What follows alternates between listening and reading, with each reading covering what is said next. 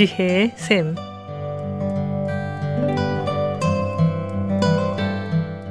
매주 월요일부터 금요일까지 각 분야의 전문가를 모시고 삶에 필요한 말씀을 듣는 지혜의 샘.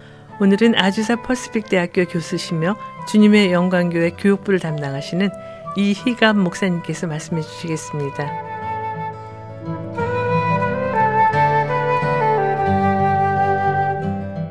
안녕하세요. 이희감 목사입니다. 여러분, 미국에 이민 오는 첫 번째 이유가 저런 자녀 교육 때문이라는 통계를 본 적이 있습니다. 여러분, 자녀 교육에 대해서 만족하십니까? 우리는 미국 학교만 들어가면 질 좋은 자녀 교육이 보장된다고 생각합니다만은 천만에요. 실은 그렇지 않습니다. 세계 30개 선진국과 비교할 때 미국 학생들의 수학은 25위, 과학 성적은 21위를 기록하고 있으며 통상 미국 교육은 다른 나라 수준에 비해서 2년간 지켜져 있다고 그렇게 말을 하고 있습니다. 8학년 졸업생 중 70%가 기능적 문맹이라는 통계도 나와 있습니다.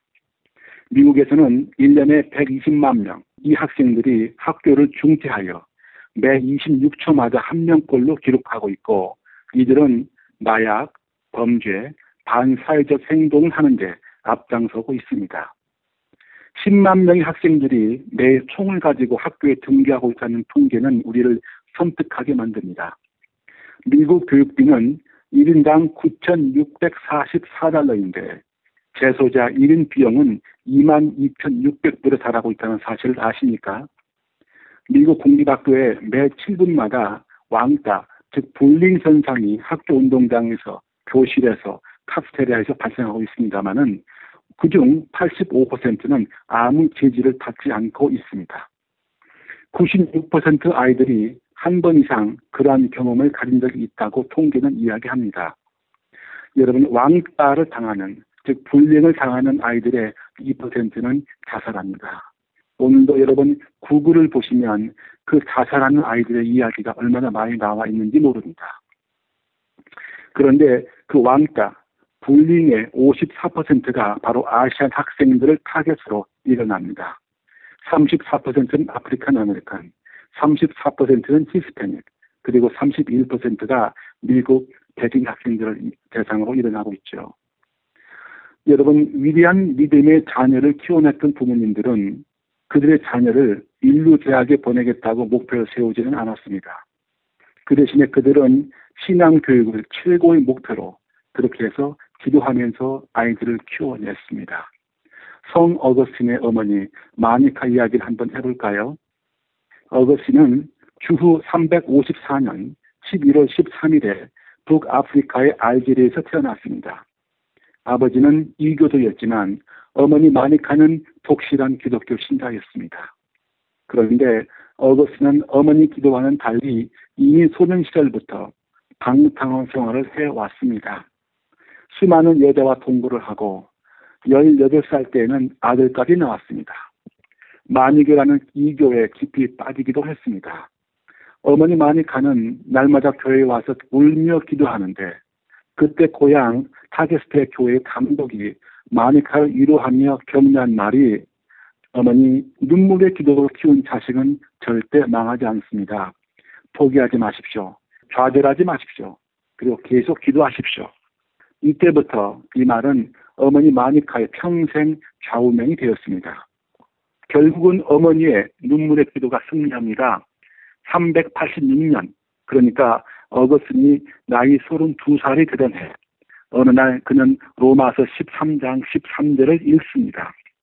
낮에같이 단정히 행하고 방탕하거나 술 취하지 말며 음란하거나 호색하지 말며 다투거나 시기하지 말고 바로 이 구절입니다.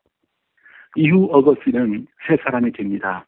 2000년 교회사에서 사도 바울 이후 가장 위대한 성자여 신학자여 목회자가 되었습니다. 어거스틴은 참회록이라는 자기 자서전에서 어머니의 눈물의 기도가 당자였던 자기를 새롭게 새 사람이 되었다고 그렇게 밝히고 있습니다. 여러분 눈물의 기도로 키운 자식은 절대로 망하지 않습니다.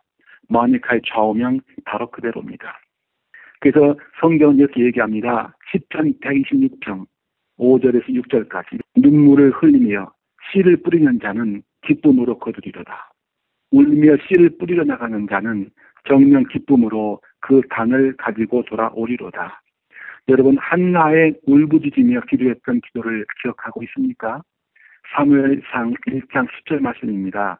한나가 마음이 괴로워져 여호와께 통곡하며 기도하되 그래서 얻은 아들이 이스라엘의 대제사장이요 선지자인 사무엘입니다. 여러분 허드슨 테일러를 기억하시죠? 1949년 어느 주일 오후 그의 어머니가 자식의 구원을 위해서 기도했습니다. 그날 하나님의 응답이 있을 때까지 몇 시간 동안 무릎을 꿇고 기도하고 그리고 집으로 돌아왔을 때에 그 아들인 허드슨 테일러가 자신의 회개와 예수님을 영접했다는 일이 일어났고 그 후 허드슨 테일러는 중국인 선교사로 건너가서 수많은 중국인들을 예수님께로 인도하게 됩니다. 감리교 창시자가 된 요한 웨슬레 어머니 수잔나 여사를 아십니까? 그는 19 남매를 낳아 철저히 믿음으로 키웠습니다. 그녀의 집이 너무 좁아서 식탁에 앉아 앞치마를 뒤집어 쓰고 그렇게 기도했습니다. 엄마가 앞치마만 뒤집어 쓰면 아이들이 조용히 하거나 밖에 나가서 놀았습니다. 그리고 어머니 기도하는 시간에 아이들은 입을 다물고 어머니 기도를 도왔습니다. 그녀의 기도가 자녀들을 위대한 인물로 만들어서 요한 웨슬러 외에 다른 자녀들은 변호사, 의원, 장관이 되었습니다. 여러분, 기도는 만사를 변화시킵니다. 여러분의 자녀가 정말 잘 되길 원하시면 여러분 기도하시길 바랍니다. 오늘 하루 그리고 이번 주 한 주간 자녀를 위해서 여러분 기도하는 그런 부모가 되시길 바랍니다. 먼저 우리가 부모로서 또는 먼저 믿은 자로서 우리가 모험을 잘 보이지 못해서 자녀가 또는 우리 학생들이 올바른 믿음을 갖지 못하는 것 먼저 회개하여야 됩니다. 그리고 악이 만연된 이 세상에서 우리 자녀들이 이 악한 도구로 쓰이지 않도록 그리고 불신의 세상에서 하나님을 배반하는 자가 되지 않도록 그리고 악한 마귀와 이단이 극성인 세상에서 마귀의 종, 도구가 되지 않도록 그리고 세상의 풍조와 사상에 물들지 않도록 눈물로 기도하시는 그런 부모님 되시기를 예수님 이름으로 축원드립니다. 내가 마음속에 품고 있는 우리 아이들이 하나님의 거룩한 백성이 되도록 그래서 또는 우리 교회 아이들이 하나님 말씀을 중심에 세우고 이 세상에서 하나님을 사랑하고 순종하는 자가 되도록 우리가 오늘 하루 그리고 이번 한 주간 기도하는 자가 될 수 있도록 그렇게 여러분을 아, 예수님 이름으로 축원합니다. 감사합니다.